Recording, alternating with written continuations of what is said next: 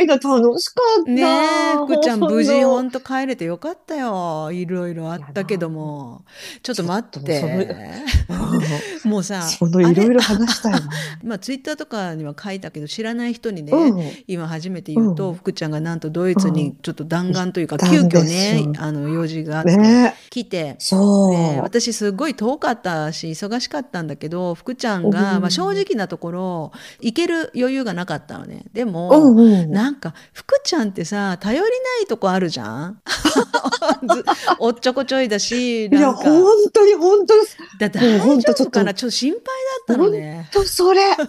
うんでさだからあのちょっとさ話したいこといっぱいあると思うんだけど、ちょっと前のめりにな,、ならずにとりあえず、今日一気に全部話さなくてもいいからまず一番話したかった私に会ったのにもかかわらず言わなかった話があるでしょ、もったいないとか言って。ちょだったら、ドイツに行くまでのちょっと話をしていい私ねねあの、今回、今、メイちゃんとも会えたんだけど、うん。私、ドイツに友達が住んでるのね。うん。で、まあ、日本人なんだけど、メイちゃんと一緒でドイツ人の旦那さんがいて、うん。その人に会いに行ったのよ。それがなんかあの、1月に病気が分かった時に、うん。私もうすぐ行きたいって言ったんだけど、うん。いや、ちょっと来ないでっていうか、うん。まだちょっと治療に専念したいからって感じだったのね。うん。それで、9月ぐらいに、なんかすごく体調が良かったの。あの、なんだかなあの、ビールの大会、なんだったっけ？えっ、と、あオクトーバーフェスだ。ト。うんオクトーバーフェストが9月の何日からあるよ。遊びにおいで。みたいな。え、マジで行っていいの？え、でも私ビール飲めないけど、みたいな感じで。だったら、あの、オクトーバーが終わってから行くわと。うんだってビールも飲めないんでさ、うん私一人で行って何するんって感じじゃん。しかも、オクトーバーフェストの間は、多分宿泊費とかも高いだろうから、ねやっぱり終わってからのがいいねって言われて、うん結局終わってから行ったのね。それでさ、せっかく友達に会うしさ、うん。で、もう5年も日本に帰ってきてないから、なんやかんや日本のお土産をなんか詰めていこうと思って、うん。あ私ね、もうちょっとね、もうめいちゃん、私本当に見たでしょ私の荷物。うんいや、別にあの、めいちゃんから持ってきてくれとか、その人から持ってきてくれとか言われたわけでもないのに、なんかね、お菓子の町岡とか行くと3000円買うと山ほどお菓子になっちゃうのね。でもめっちゃ買いすぎて、うんすっごいでっかいキャリーバッグ持ってたじゃん。うんあの中の私の着替えって本当に一握りしか入ってなくて、で、私白いズボン履いてたでしょ、ユニクロの。うんあれね、6日間履いてたの。もう着替えなくていいと思って。で、ドイツ寒いって聞いてたから、うんああ、もう汗もかくことないし、うんもうズボンの履き替えなんていいやと思って。うん上着を一着持っていっただけなのね。もう3日間同じの着ようと。うん3日3日で1回着替えるだけでいいやと思って。うんでも、ものすごい荷物になって。うんで、機内預けの荷物が1個23キロまでで2つ預けられる。だから計46キロ。で、私、家でバーっと詰めて、私、ああいうの1週間ぐらい前から詰めちゃう癖があるのね。で、体重計に乗ってみたら、25キロぐらいになって、んすごいオーバーしてたのね。うんでも結局持っていけないお菓子も何個かあって、うんうんまあ、キャリーバッグはガラガラだからいいじゃん。うん23キロギリギリで行ったのに、その上に乗っけるカバンがあるじゃん。うん黒いカバン持ってたでしょ、うん私。それだけでね、20キロ近くあったの、私。へえキャリーバッグの上に乗せてみたら、うん全然キャリーバッグ動かないのよ。と、えっと思って。で、空港宅配便っていうのがあるってのを知ってね。うんうんで、それでお願いして、二つ持って行ってもらったのね。で、羽田空港で受け取って、でもそこから荷物預けまででっかいカートに乗せてくれたのね、ヤマトの人が。だから私結局自分で荷物を初めて持ったのが、あの、ミュンヘン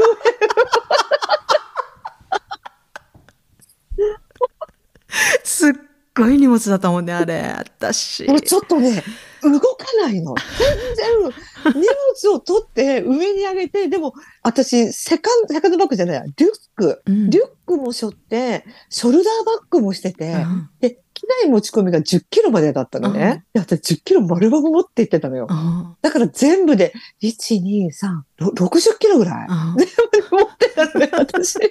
もうあんな15キロの荷物を肩にかけられないし、なんとかキャリーバッグの上に置いて、ずるずるずるずる運んでたら、うんこれキャスターが壊れたらもう、ああ終わりだね人生終わる。だったらね、もうドイツ人の人結構手を貸してくれるのよね。うん私回転ドアに入れなかったの。回転ドアに入るタイミングが、でっかい回転ドアがあったのね。空港降りて、うんあの、うん鉄道に行くまでの。うんあ、どうしようどうしよう、入れない、どっし、この荷物を背負って、だったら、ドイツ人だと思うんだけど、すっとキャリーバッグを持ってくれて、うん。すっと入ってくれて、うわーもう助かった。で、そこでまた切符を買うじゃん。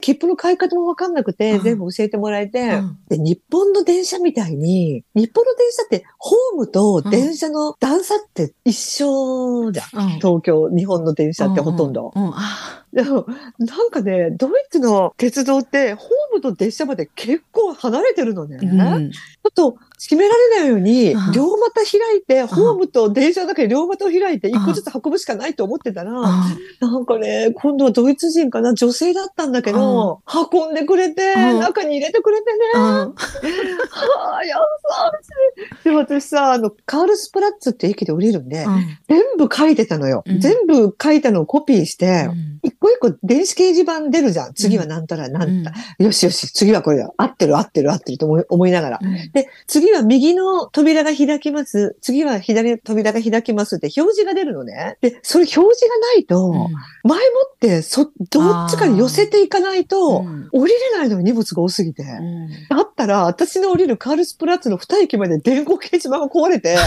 消えちゃったや、私もうどっちかわかんない、どっちか。あとりあえず中央に荷物を置いて、ん。ども。う駅のホームガン見で、ーうん。そう。駅のホームガン見で、あ、ホームこっちだ、ホームこっちだと思って、もうパパッと荷物を下ろして、うん。で、そこで私もうすっ転んで2回転ぐらいしたのね。嘘。ぐるぐるっと2回転ぐらいして、で、またあの15キロの荷物をキャリーバッグの上に乗せて、なんとかエスカレーターまで行こうと思って、ずつ1メートルも押せないのね、1回に。あもう、で、駅員さんいるかなと思ったら、駅員さん、大体いないよね、ドイツって。うんでも、カールスプラッツの駅は、うんちょっと高い位置、なんかマイクを持って喋ってる駅員さんがいて、すみません、エスカレーター、エスカレーターって言ったら、うんそこそこっていうのね。で、そこは降りるエスカレーターしかなかったのよ。で上に上がるエスカレーターはどこですかって言ったら、ないって言われたのね。もう全部ポケトークで会話で。ないって言われたのよ。で、もうずるずるまた引きずっていったら、長い階段があって、うわどうしよう。まず、両方一緒に持つのは無理だから、あとりあえず、キャリーバッグを先に一個ずつ持って上がって、ーえエレベーターもなかった？ない、なかった、ないって言われた。でももし、えーもし日本でもそうだけど、盗難とか怖いじゃん。一個上がってまた降りてっていうのも絶対やられる。よ。あの、運が良かっただけよ。でしょやられなかったんだったら。だから、うん二段上がって、また、ああ。二段上がって荷物置いて、そう、いろいろ考えたのよ、下で。考え、どうしようって、二段上がって、でもね、階段の幅もそんなに広くなく、大きくなかったのね。どうしようかなと思ったらね、メシア様が現れて、うん何も言わずにう、んキャリーバッグを持ってう、んニコって笑って、オッケーみたいな感じで。うんじゃあ私もうさ、もう階段登る間は、私もほら14キロ持たないといけないから、ものすごく重くて、うんでも彼も、彼も男性だったんだけど、もっと重いのよ。うん23キロあるのを持ってくれてるから。うんでもどう見てもね、あの、日本人じゃないな。多分韓国、うん。韓国の方かなと思って、階段の上に登り終えて、ポケットークで、もうダンケシェン、ダンケシェンとありがとうございます。助かりましたって。いえいえ、大丈夫ですよ、みたいな言ってくれて。で、私、ほら、キャリーバッグにジャパンって書いてたシールを貼ってたから、日本から？っうてん。ドイツ語で言われて、イエスイエスって言ったら、あ自分はサウスコリア、だからあの、大韓民国だよね。自分はサウスコリアですって言って、おー !I love South Korea! とか言って私、適当なこと言ったけど。適当なこと言ってたの。で、私らバディホテルっていうところに泊まるんですけど、バディホテルはどこですか？調べたら、このカールスプラッツ駅から徒歩2分って書いてるんですけどって言ってそれを翻訳機に当てたら、うん、バディホテル？って調べてくれた自分のスマホで。オッケー、レッツゴーとかって連れてってくれたのよ。優しい。それが、でそれがね、カールスプラッツ駅でも出口がいっぱいあって、あそうだね、結局5分ぐらい歩いたのね。歩きながらずっと翻訳機でもう、今日はドイツに何しに来たんですかとかって、あなたはなんで今ドイツに住んでるんですかとかいろいろ話をして、うん、すみません、なんかもう全然反対方向なんでしょあなたの家は。いや、でも、バディホテルの前を通っても、家に帰れるんで大丈夫ですよって。もう私翻訳機で、うん、もうあなたは私の中で BTS を超えました。翻訳したの。さすだったら、おおなんかちょっとでも苦笑いじゃないかな、みたいな感じで笑ってくれて。さすがだね、福ちゃん。本当はヘロヘロなのにさ、すごいね。で、ホテル着いたの。だったらね、うん。結構入り口がすっごいちっちゃくって、うんで、着いたバリーホテルっていうから、おお、Thank you, thank you とか言って、もう帰っていいよ的なことを私は一生懸命伝えたかったんだけど、うんありがとうございました。うんだったら、たら、うん。なんかね、うん。暗証番号を入れないと開かないホテルだったのね。あインターホンをして、泊まる何々ですって言わないと開けてくれないよって、ちょっと私、帰らせなくてよかった、この人あ。と思って。うん。うん。で、言ってくれたの。で、しかもね、フロントまで来てくれたの、荷物持って。うんフロントまで来てくれて、で、ああ、福す、福さんですかみたいな感じで言われて、ドイツのフロントが。で、あ、そうです。だもうすみません。ありがとうございますって、その韓国人のお兄さんに、もうありがとうございます。あなたのご恩は一生忘れません。せめてお名前をって言ったら、なんか名前言ったのね。うんなんとか前、キム・ジョンナムとかなんか言ったんだけど、で私ね、でもね、さっそうと、オッケー、なんかあなたの旅が素晴らしい旅になるようにって最後翻訳でうん。言ってくれて、私もう本当にハートに刺さっちゃって、だよね。後で写真見せるけど、うんすっごいちっちゃいホテルで、うんもうそのロビーからうん、フロントからふって曲がったらもう一瞬で姿が見えなくなるところだったのね。うんもう遠くからバイバイっていうようなホテルじゃなくて、うんもうすぐ曲がったらすぐ見えなくなるところだったのよ。うんで、あなたの旅がいい旅になりますように。で、なんか、グッバイみたいな感じで、うんスッといなくなったのよ。うん。うわ、ちょっと私やばい。何か知ってる韓国語を言わなくちゃと思って、うん。でっかい声で、うんサラ嘘でしょ。ヘヨ だったら、だったら、あーはって笑い声がして、向こう見えないからか。最高あ私、サラヘヨしかわかんなくて、もう、もう私あれしかわかんないと思って、さようならってもさようならもわかんないか、だら、もう姿が見えなくなった瞬間に大声でサラヘヨって叫んだら、笑ってたう。わーって笑い声がして、いやー、私ね、めいちゃんね、もうなんか、ひと夏の恋じゃないけど、なんかさ、私、あの人にもう一生会えないかと思うと、ねえ、珍しく福ちゃん、あれだね、写真撮ったりさ、名前聞いたりとかしなかったんだ。もう余裕ないもんね。な名前は聞いたけど名前は聞いたけど忘れちゃった。もうツーショット写真撮っとけばよかった。もうね。ねえ、めいちゃん、私、バデディホテルの前に1ヶ月ぐらいいたら会えるかなずーっと。いやミュンヘンをずっと探してたら、だってミュンヘンに住んでる人なんです。学生さん？若い人？でも30、30代半ばぐらいだったかな？すごいね、長身でね、がっしりしてねえ。え韓国の方なんだね。やっぱりいい人だった。へーあ今荷物、うん荷物がすごいって話をしてたんだけどさ、本当にいっぱい、本当にすっごい量のー ちょっと私、お土産と。やばいって思った、本当いや、服、でもねあれ見たときに、あれは、あの荷物の感じは、うん福ちゃんの人間性をすごい表してるって思った。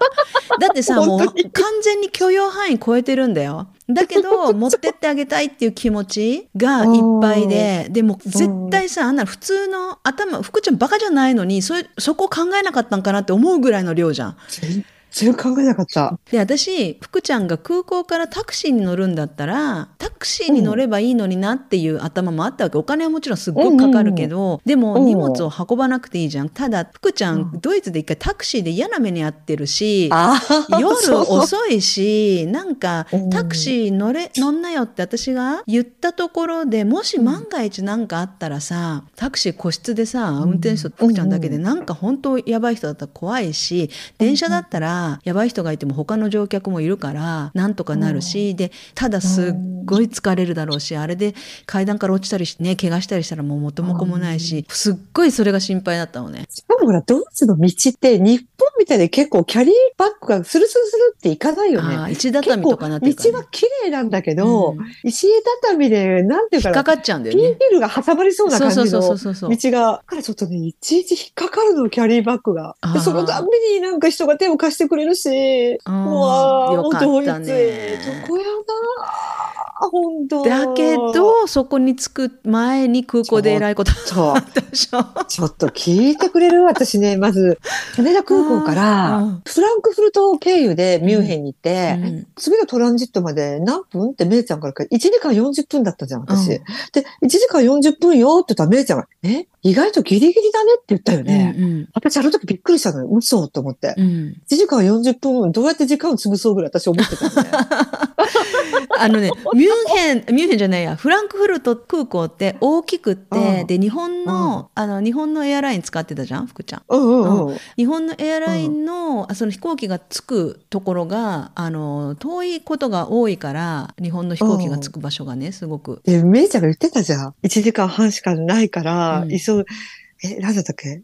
ちょっと待って、どう忘れしちゃった？お買い物とかしないで、よそ見しないで、とにかくそうそうそう。よそ見しないで、急いだ方がいいよって言ってたから、私、それでちょっとビビっちゃって、あ、そう思い出した。飛行機が遅れたら大変なことになるよって言ってた。ああ、そうそう。行きのうん。だからもし、行きの羽田からの飛行機が遅れたら、うん。ね、乗り換えが1時間40分しかなかったら危ないよって聞いてたから、うん私もう結構ハラハラだったのね。うんだったらね、全然普通の帝国通り着いたの。うん。よかったよかったと思って。だったら、最初になんか手荷物検査、あれ何？出国検査というの？なんかあるよね。うん一、回降りてうん荷物を検査される。そこで、入国。うん。私、バッテリーが引っかかったの。携帯の充電器、パワーバンク。パワーバンク。うん。あれが引っかかって、なんだろうって思ったら、うんあなたのこのバッテリーはダメです。容量が大きすぎてダメです。って言われて、でも私、ちゃんとインターネットで調べたの。うん。インターネットで調べて、したんですよって言ったら、言った？ノー、大きすぎるからノーっていうのね。うん。いや、でもって言おうとしたら、うん。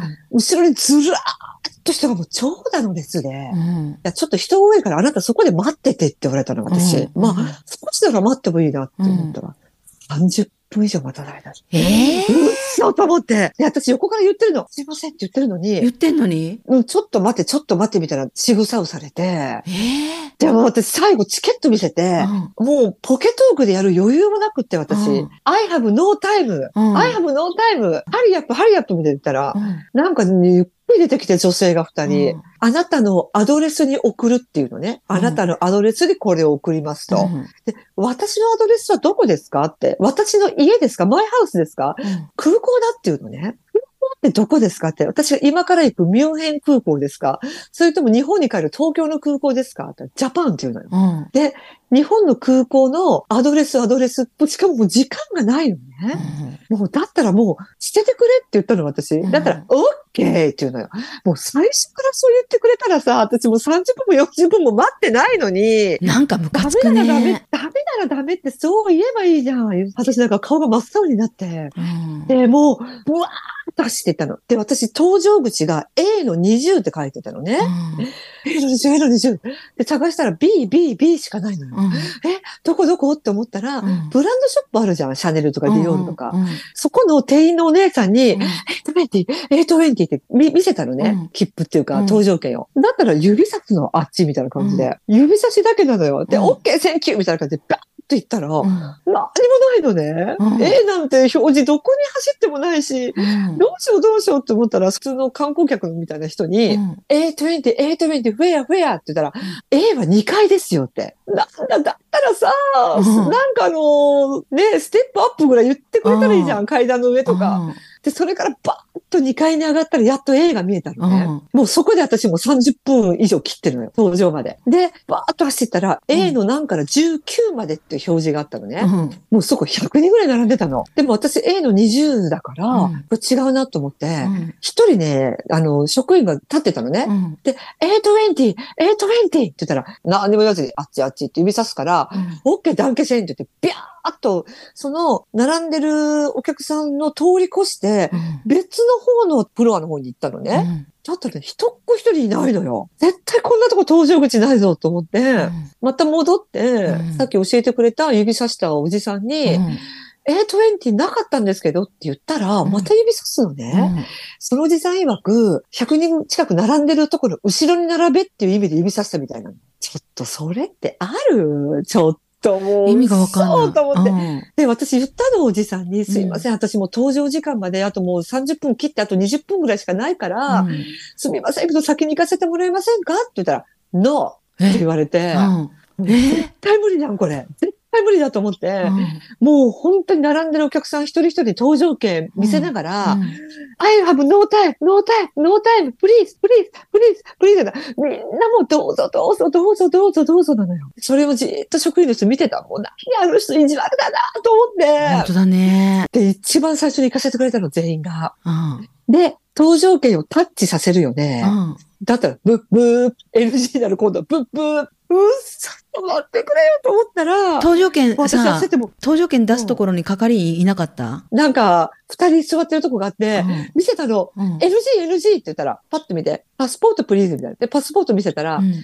OK、ジャパン、いってらっしゃいかなんか言われたのね。ええあー、なんだったの？Thank you, thank you, ダンケセンって、で、バーッと言って、うん。パスポートをかざさないといけなかったのよ、今度。ああ。それでもまた NG だったの。それでも何回やってもダメで、何度やってもダメで。だったら今度女性が出てきて、うんパスポートパンパンで、OK! みたいな感じで行かせてくれて、今度手荷物検査じゃん。最終チェック。出るときと入るときって2回手荷物検査があって、うんあの、ボディチェックだ。ボディチェックみたいなのがあったのね。ここでね、金属ゲートでビャーって引っかかったの私、ブーって。なんで？これ、これもね、私30人、40人待ってる中から行かせてくださいね。 No time、no time、please、プリって行かせてももうその時で、もうね、離陸時間5分過ぎてたの。もうとっくに5分過ぎてて、あ、もう私これ終わったなと思って。だったらまったりした女性が出てきて、ゆっくりゆっくり体触るのよ、こうやって。金属がないかどうか。でも、 no time、no time、no timeって言いながら、で、それで、OK って言われて、で、そこでメイさん、私10分超えてたの。もう離陸から10分だよ。受付じゃなくて、もう離陸時間から10分超えてたのね。とりあえず一か八か走ってみようと思って、10キロの荷物を抱えて、で、しかもその手荷物検査から A の20まで、私思いっきり走ったけど5分かかったのね。死ぬほど走って5分かかったの。もう15分超えてたけど、一人入り口に女性がいて、お？みたいな感じで乗せてくれて。もうね、みんな座ってて。あ、福ちゃん最後だったの、本当に。最後だった。ああ。で、私もう慌てて乗ったから、うん、私本当に私が乗る飛行機で合ってるのかさえ分かんなかったんだよ、うん、私もそう思う。でも、でも一応ゲートでピーはしたのよ。ピッはしたから。うん、えー、だけど待っててくれたのかね。待っててくれたんだね。いや、た多分お遅れてた。遅れもあったのかもしれないけど、チケットをピッてやった時点で、その人はそこをピッて通ってるってことが向こうにわかるから、知っててくれたのかな。もしかしたら遅れも、遅れも手伝って、待っててくれたのかもしれないね。いや、私飛行機動き始めた時に思ったのが、うん、ね、万が一その乗り遅れて、うん、電車か鉄道かバスでミュンヘンまで着けたとしても、うん、ホテルにも行けない。荷物がないから、空港の近くで一泊？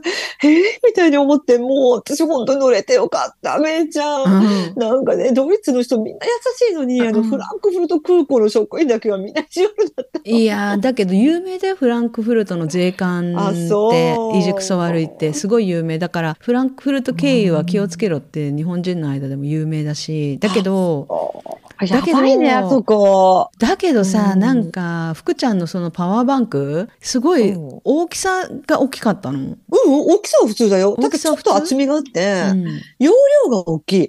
だから私いろいろ調べたんだけど、うん、私の持っていったのは、2つまで OK って書いてあったのね、2個まで。だけどそれ、なんかとら、やられちゃった感じしない？ねなんか私、捨ててないんじゃないかなと思ってんだけど。捨ててないよ。捨ててないよ。ドイツの人は捨てないもん。うん、持って帰ったんじゃない？ムカつく、なんか。新品だったのに、もうドイツ機のためにいろいろ調べて、うん。うん、やっぱり容量が大きい方がいいじゃん。私ほら、バスツアーでも一日行ったし、でも命からがらよ、本当。で。そんなことがあって、駅でまたそれでしょ？さっき先に話しちゃったけど空港からカールスプラッツまでの駅でもう荷物が重くってでもいろんな人に助けられてやって最後に素敵な韓国人の男性に助けられて。でなんとかもう本当命からがら 到着したらってもう本当ボロボロだったと思うの疲れもあるし眠れなかっただろうし飛行機の中で。ボロカスだって。ね。ね結局、私、ホテルに、その、カランヒヨってお別れをして、部屋に戻って、うん、ふーと思って、うん、や、私なんかおかしいな、なんかおかしいなと思って、私お腹が空いてることで気がついたのね。私お腹空いてるわと思って。うんでもほら、日本みたいにコンビニとかないじゃん。うんで、ちょっと外に出たらもう結構夜遅かったから、うん結構閉まってて、うん空港で買ったキットカットだけ私お土産は絶対手をつけたくなかったのね。持ってきたものには。はで、キットカット食べて寝て、うんもうその次の日ですよ。日本で予約したバスツアーを予約、あの、ヒトラーの山荘ね、うんで、そこに行ってきたんだけど、うん私ね、朝3時に起きたのね。うんああ、目が覚めちゃった。でもそんなに眠くもないしなと思ってたね。うんで、とりあえずメイクをしようと思って、お化粧品を見たら、うん私ね、アイメイクを一切持ってきてなんか忘れてたのよ。あの、ファンデーション、リキッドファンデーションとパウダーを持ってきて、リップも持ってきてたんだけど、うん完全な眉毛を描くのを私忘れてて、うん私眉毛って1センチしかないのね。うん永久脱毛してて。うんもともとすごい濃い眉毛だから、眉毛を全部剃り落として、うん永久脱毛をして、描いてるのよ。へーだったらね、それがないの。もう、アイシャドウはまあ100歩譲っていらないよね、別に。うんアイメイクなんかしなくてもいいから。うんでも、眉毛なかったら、どこのアジアのヤンキーが来たんだって思われるじゃん。どうしよう、どうしようと思ってあ。私、日本から持ってきたボールペン？いやボールペンで、ま、痛いの、なかなかつかなくて。もうだったら油性のマスクのがマシだけどって思いながら、でも油性持ってきてなかったから。だから姉ちゃん、私、山荘の自撮りが一枚もない。私ね、ないの。お思った。珍しいなと思って。思ったでしょ？福ちゃんにしてはセルフィーが一枚もないって、どうしたって。したらお化粧品忘れたって言ってたから、あ、そういうことかと思ってたんだけど、ボールペンで眉毛描いてたっつうのはいや、別にね、ファンデーションとかしなくてよかったの。眉毛だけはちょっと、やばい、どこの、もうほんと、アバズレ女かヤンキーかみたいな感じになるからさ。怖いよ。ね。怖いよね。あの、外国人の人が見たら、な、何なのかよくわかんないと思うんだよね。怖い。ボールペンよ、ボールペン。うわ見たかった。それ写真撮んなかったの？ボールペンで書いたやつ。撮ってなで結構ね、カップルで来てた人とかは、写真撮ってもらえますか？みたいな感じで、私、うん3、4組撮ったのかな、うん。だったらあなたのも撮りましょうかって、あ、 No, no thank you みたいな感じで。もう娘に言ったら涙を流して、ああ、おかしい。それか、その話。かけるんって言われて、